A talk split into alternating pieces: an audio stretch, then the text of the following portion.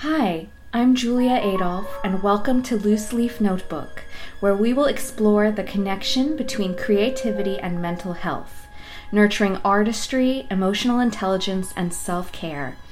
I'm a composer, and I will be sharing my own personal creative process and journey towards mental health, as well as inviting other artists and creative individuals to share their own inspiring stories with you. Today, I want to talk about the relationship between emotional expression and civic responsibility. A lot of us are struggling with the question what can I do? What can I do to contribute, to help, to be present and make a difference in a myriad of challenges that we are facing? The amount of suffering in the world has not changed. Um, police brutality and systemic racism and climate change and political tensions, all of these issues have been around in our country for a very long time.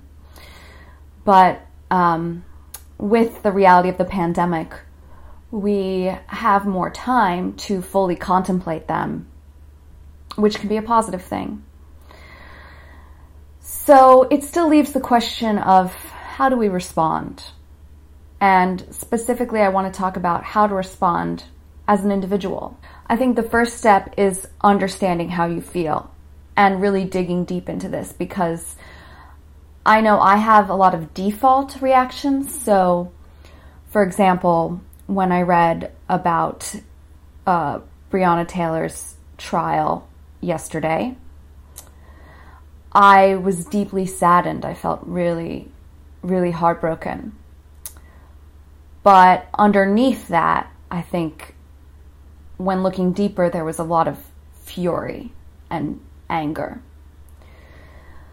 Um, when I stepped outside yesterday morning and could not be outside because of all the smoke in the air and the air quality in California, I felt this immediate sense of fury.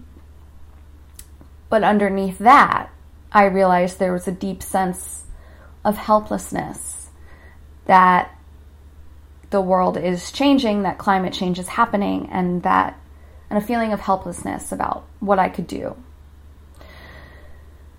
And then, uh, you know, the Trump released the statement that you know he won't promise a, a peaceful transfer of power and all of that, and that made me feel enraged on the surface, but underneath, I felt scared.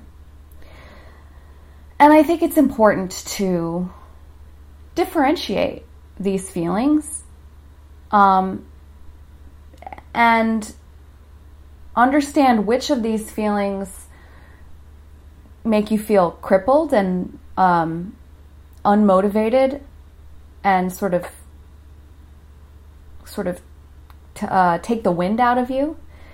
And which of these feelings motivate you and inspire you? Because for some people anger really is what brings them to action.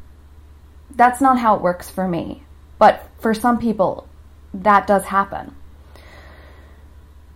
for me, feeling helpless is the emotion that is hardest for me to tolerate. The reason why I think it's it's important to understand the distinction between your your surface defaults kind of gut level reactions to these very real traumas that we're all experiencing and then really digging deep into what other emotions are coming up and are maybe hiding under that sort of blanketed emotion is because I think it, it tells you very important information about what is most important to you. All of these issues are incredibly important, but we can only do so much. And I think it's important to accept that, that as an individual person, I cannot single handedly change the world, save the world. But I can find one cause, one issue, one thing that I believe in and really pursue that and really or or maybe it's two or three things. But to really hone in what is the emotion that motivates you? Is it anger? Is it sadness? Is it a sense of helplessness that makes you just want to do something differently? And what is it that you want to do? And I think this is a harder question than it seems. There's endless lists on social media, on the internet, about all of the actions that one can take. And I think that's amazing. And they're all impactful. You can donate, you can volunteer, you can protest, you can call your representatives. These are all very important, and there are, um, in a way, they can be gratifying because they can be done immediately and they can give you a sense of relief in that you are taking action.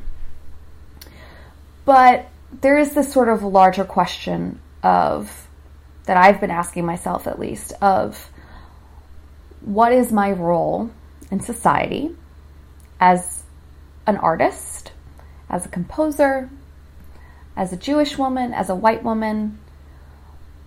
What do I need to do? What do I need to say that will help others?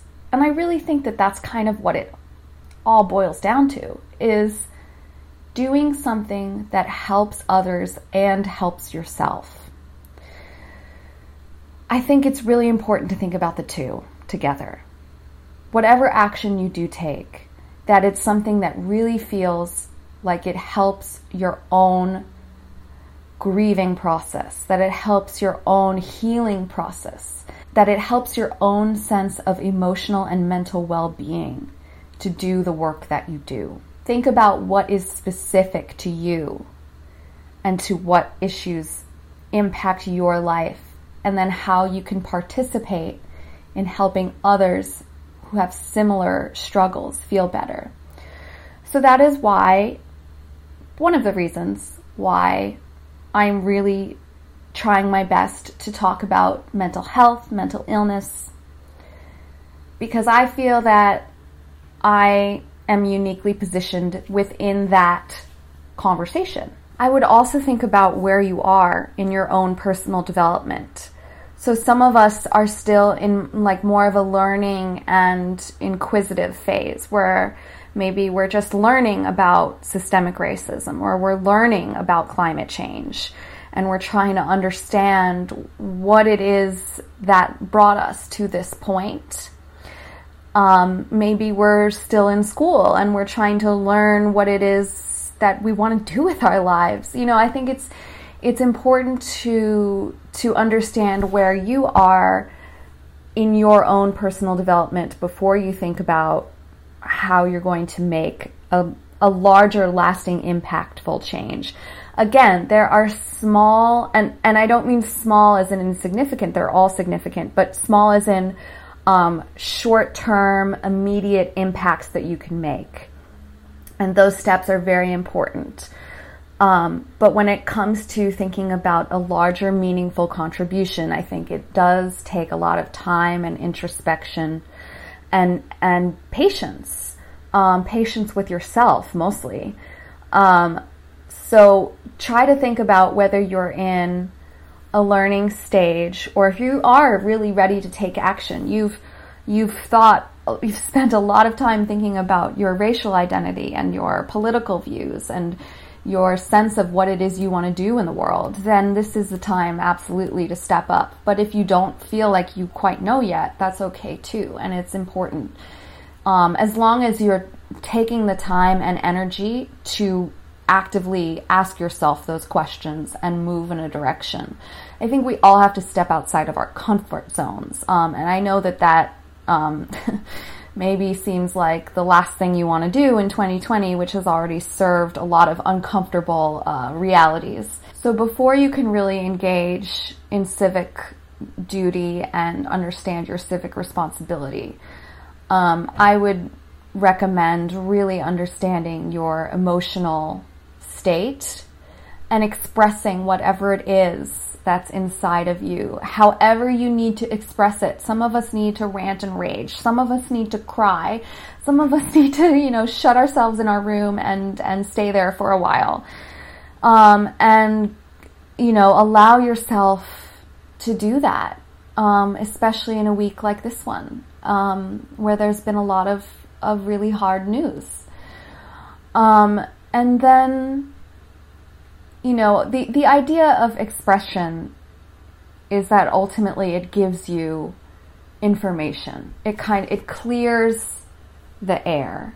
You get all of the the energy and and the um, you know the sort of clouded thinking out, and then you're hopefully left with a clearer understanding of how you want to move forward. Um, it's very easy to get trapped in thought patterns when you are swimming in emotional turmoil. So try your best to get those out. Try your best to keep boundaries with the things that stir you up. So maybe you do need to step away from the news this week or this month. Uh, it's going to be a tough month, I think, leading up to the election. Um, regardless of your beliefs, it's going to be stressful. Um, so figure out what it is that you need to keep going. And for some people, just being yourself is enough because maybe you live in a world or in a society where you, as you are, are not accepted. And so just being yourself and doing your job, your work, showing up every day, that in itself is an act of resistance. Sometimes resting is an act of resistance. Ultimately, I think our biggest responsibility while we're here on this planet is to just try to make each other's lives better. And there are lots of ways to do that. There are lots of ways to cheer yourself up, make someone else's day better and brighter, to share your art, your gifts. And I think being vulnerable is a big part of it to show if you're ready what it is that you struggle with, what it is that you care about, and sharing that with the world and with others doesn't have to be the world, sharing that with others um, empowers other people who have similar struggles. So sometimes it's just about being authentic, authentic with your own daily battles and empowering someone else by doing so. Lean into whatever you have to lean into to get through this week, this next month, and um, tell yourself it's going to be okay.